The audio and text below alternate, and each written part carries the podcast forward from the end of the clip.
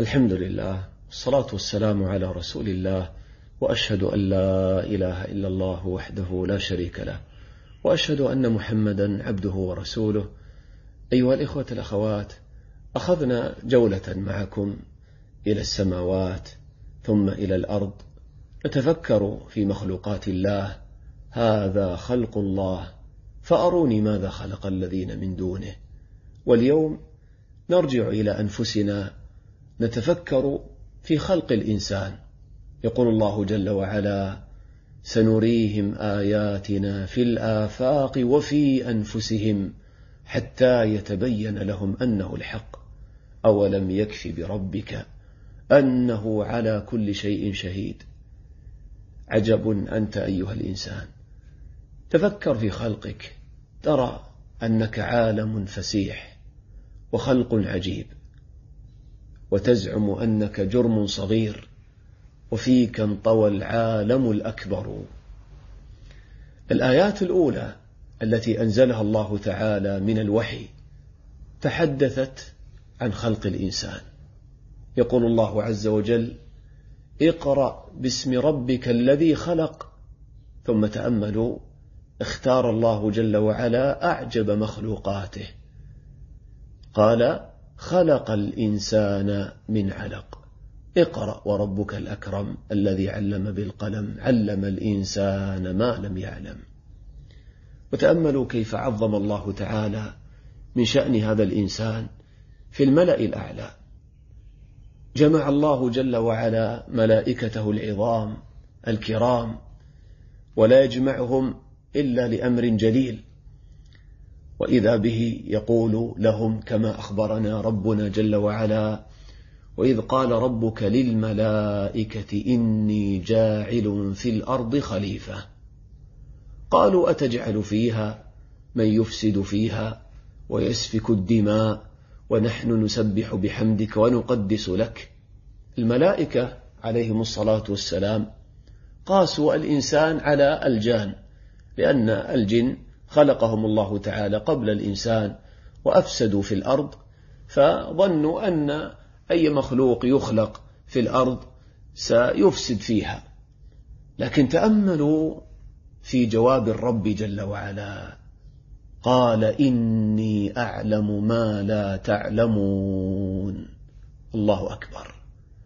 انظر إلى جلالة الجواب وكرامته إني أعلم يعني في خلق الإنسان من المصالح والحكم والعبادات التي سيقوم بها ومن العجائب في خلق هذا الإنسان وأفعاله ما لا تعلمون.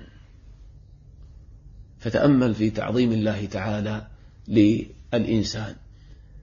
ويحثنا ربنا جل وعلا على أن نتفكر في خلق أنفسنا قال الله تعالى وفي أنفسكم أفلا تبصرون.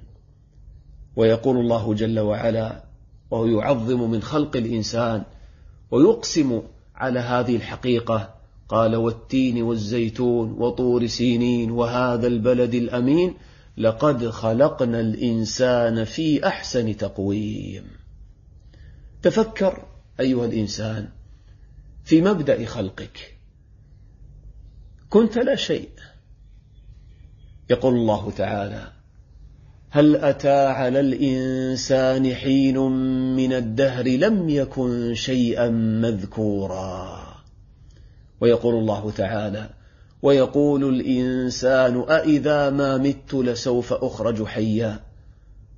فقال الله تعالى أولا يذكر الإنسان أنا خلقناه من قبل ولم يك شيئا؟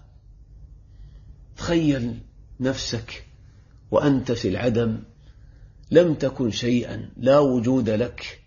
الله تعالى هو الذي خلقك. الله تعالى هو الذي أوجدك من العدم. وهذا معناه أن الله تعالى اختارك أنت وأرادك أنت بذاتك بروحك. أراد أن تكون موجودا أراد أن تكون حيا. أن تعيش في هذه الحياة. كيف بعد ذلك؟ لا تحب هذا الرب ولا تعظمه. كيف بعد ذلك؟ لا تسارع إلى ربك جل وعلا. تأمل كيف أن الإنسان يحب أمه وأباه محبة فطرية ويحترمهما يعظمهما. لماذا؟ لأنهما سبب وجودك. فكيف بحقيقة الموجد الذي أوجدك من العدم؟ والله التفكر في مثل هذا يزيد في محبتنا لربنا جل وعلا. ثم تعالوا نتأمل في مراحل خلق الإنسان. هذه المراحل التي جعلت كيث مور وهو عالم الأجنة المشهور وأستاذ التشريح بجامعة تورنتو بكندا جعلته يسلم رحمه الله. آه، قرأ قول الله تعالى ولقد خلقنا الإنسان من سلالة من طين ثم جعلناه نطفة في قرار مكين ثم خلقنا النطفة علقة فخلقنا العلقة مضغة فخلقنا المضغة عظاما فكسونا العظام لحما ثم أنشأناه خلقا آخر. فتبارك الله أحسن الخالقين. يقول كيث مور تفسير الآيات المتعلقة بخلق الإنسان لم يكن ممكنا في القرن السابع للميلاد ولا قبل مئة سنة. وهذا يثبت لي أنه لا بد أن يكون محمد رسولا من عند الله عز وجل. فتأملوا في خلق الإنسان كيف خلقه الله تعالى من نطفة من ماء يسير. وكما هو معلوم اليوم في العلم الحديث أن آه هذا الماء الذي يخرجه الرجل هذه الحيوانات المنوية آه هي بالملايين تسبح في هذا الماء. وهذا الحيوان المنوي يحتوي على شفرات وراثية. فيها مواصفات هذا الإنسان. هذه الشفرة التي تسمى بالكروموسوم تحمل ال DNA وتحتوي على 23 آه، كروموسوم. هذا في كل حيوان منوي. وفي المقابل البويضة وهي بويضة واحدة تخرج من مبيض المرأة كذلك تحتوي على 23 كروموسوم. تأمل سبحان الله من ألهم هذا الحيوان المنوي أن ينغرز في هذه البويضة ويلقحها؟ ملايين من الحيوانات المنوية لكن الله تعالى يختار واحدا منها يجعله يصل إلى البويضة ويلقحها. كم من الناس عاشوا آه، سنوات طويلة ولم يرزقوا بمولود. ويذهب إلى الطبيب يقول أنت سليم ليس بك علة. لكن سبحان الله لا يقدر الله تعالى حصول آه، خلق هذا الإنسان. لأن هذا خلق الله. الله تعالى هو الذي خلق وهو الذي ألهم هذا الحيوان المنوي أن يلقح هذه البويضة وأراد ذلك وشاءه حتى يتكون هذا الإنسان الجديد. ولو شاء الله تعالى أن لا يحصل هذا التلقيح لم يحصل ولن يحصل. يهب لمن يشاء إناثا ويهب لمن يشاء الذكور أو يزوجهم ذكرانا وإناثا ويجعل من يشاء عقيما. ثم تمر السنوات وإذا به بعد سنوات طويلة يرزق. أن ما فيه علة قبل ذلك لكن الأمر لله. فإذا هكذا عندما يحصل التلقيح عندما يندمج وينغرس هذا الحيوان المنوي الواحد في هذه البويضة تأمل كيف تندرج أو, تمتزج وتندمج هذه الكروموسومات 23 مع 23 وتكون 46 آه، كروموسوم وهي عدد كروموسومات الإنسان. وهذا يكون في عملية عجيبة دقيقة. كما قال الله تعالى إنا خلقنا الإنسان من نطفة أمشاج نبتليه. تأمل كيف قال من نطفة أمشاج. أمشاج يعني أخلاط. فهكذا يختلط ماء الرجل ماء المرأة وكذلك تأمل كيف تمتزج هذه آه، الشفرات الوراثية حتى تكون هذا الإنسان وتحمل صفات هذا الإنسان. ثم آه، تبدأ سلسلة من الانقسامات. يعني هذه الخلايا تنقسم انقسامات كثيرة وعجيبة عشرات ثم مئات ثم آلاف ثم ملايين الخلايا في جسم الإنسان. نطفة. ثم علقة وتأمل في دقة وصف القرآن لها. علقة.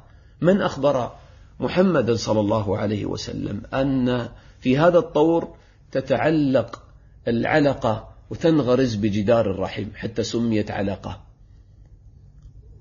ما عنده آلات تصوير ولا شيء.